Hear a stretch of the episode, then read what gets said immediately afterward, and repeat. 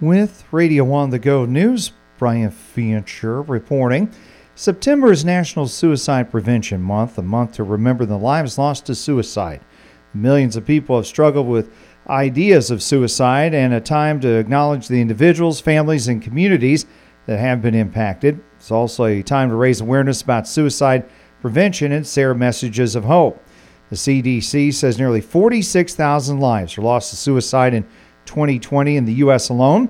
Lacey Schmidt Monson, a program therapist with Senior Life Solutions at Franklin General Hospital in Hampton, tells Radio on the Go News there are a number of warning signs for suicide. It could be a loss of interest in activities that they used to enjoy. It's also that feeling they give you that, and through statements, of feeling hopeless or that they're worthless. And it could be they start stockpiling things like I stopped taking my medication. It could be I've been collecting more guns, those kind of things to look out for. You know, maybe they talk about being overwhelmed all the time, especially those kids that are in sports or those athletes that's a very overwhelming schedule. So if we can learn how to just sit with the icky feelings and know that they're going to pass, I think people are better off. But again, it's that go get 'em culture where we have to be busy at all times or we're not worth anything.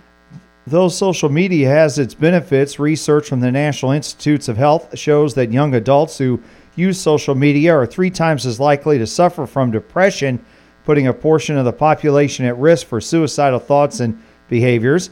Schmidt Monson says it doesn't hurt to log off if you're feeling depressed or overwhelmed. It doesn't matter if they're positive messages or sad messages that we get. Either way, they're going to be sad to somebody who's struggling emotionally. And the reason I say that is is because we're going to look at pictures of everybody else's perfect life and think mine will never look like that. But the thing to remember is you're only going to see the happiness on Facebook. You're not going to see people airing their dirty laundry when things are going wrong or when they're being met with difficulty. So it might be better for some to just step away from the social media. For others, please keep in mind that anything that you see, we're only getting one screenshot or a snapshot in time of somebody's life.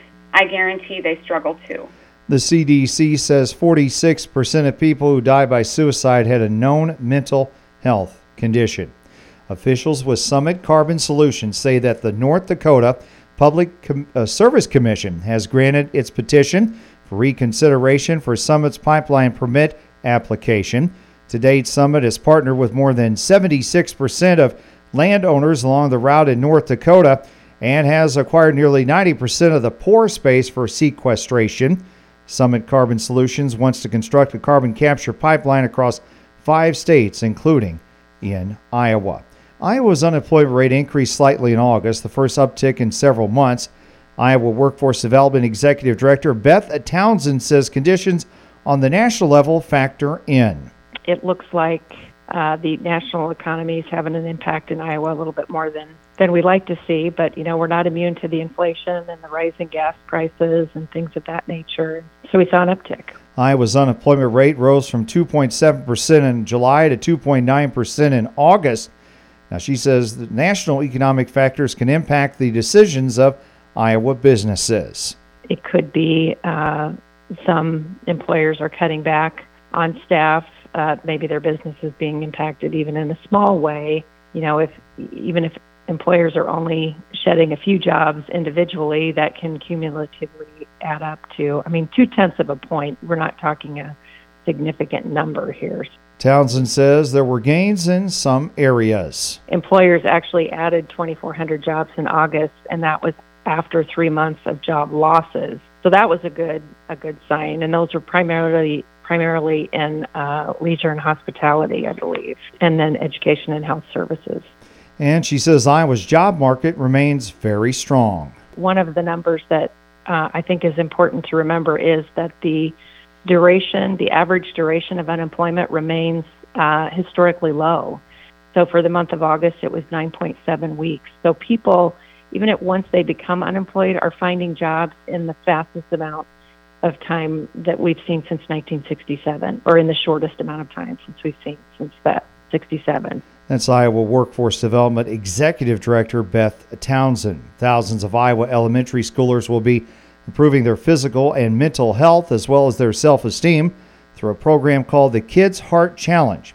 Amy Knoll, School Engagement Director for the Iowa chapter of the American Heart Association, Says the program gets kids moving through things like dance, jumping rope, and basketball while teaching them life saving skills. Last year, we had 298 schools in Iowa that completed an event with us, and that was 11,847 students that took the challenge online. That doesn't include the kids that were offline. And we had 3,001 students watch our hands only CPR video. The program employs eight colorful creatures, with each one teaching a lesson, including the characters Bolt wants you to move more, Splash wants you to drink more water and eat fruits and vegetables. Star wants you to sleep more. Skip wants you to skip out and say no to vaping and tobacco. Youngsters taking part in the program can earn digital badges as well as keychains that uh, feature the critters. So the idea is if they have them hanging on their backpacks and then they go to grandma's house, for example, and grandma says, Well, what the heck are those little keychains? And then they can say, Oh, I'm glad you asked. Well, Splash wants us to remember to drink more water, and they can be the heart heroes in helping their families make heart healthy choices as well. In addition to the CPR training, kids learn how to spot a stroke, ways to combat stress, and ideas for healthy eating. Knowles says uh, studies find that kids who are on regularly active will feel better, have improved mental health, build self esteem, and are less likely to develop anxiety and depression. We know that helping others feels good. So, starting at an earlier age to be part of something bigger than yourself, it just helps them be more confident and kind and leaders. And so, we really want to start that at an early age as well, not only for the students, but for their families and for the staff in the school as well. That's uh, Amy Knoll with the American Heart Association. And the deadline for applying for a 2023 grant from the Foster and Evelyn Barkema Charitable Trust is September 30th. Forms may be obtained by contacting Zoe Brown at Trust at hotmail.com. The Barkema Charitable Trust was organized for the purpose of making grants to qualified tax exempt organizations. Special consideration is given to qualified 501c3 organizations, which are of a charitable, educational, literary, health, or public service nature and are located within the Belmont Klemme, Hampton Dumont Cal, or West Fork school districts. For Radio on the Go News, Brian Fancher reporting.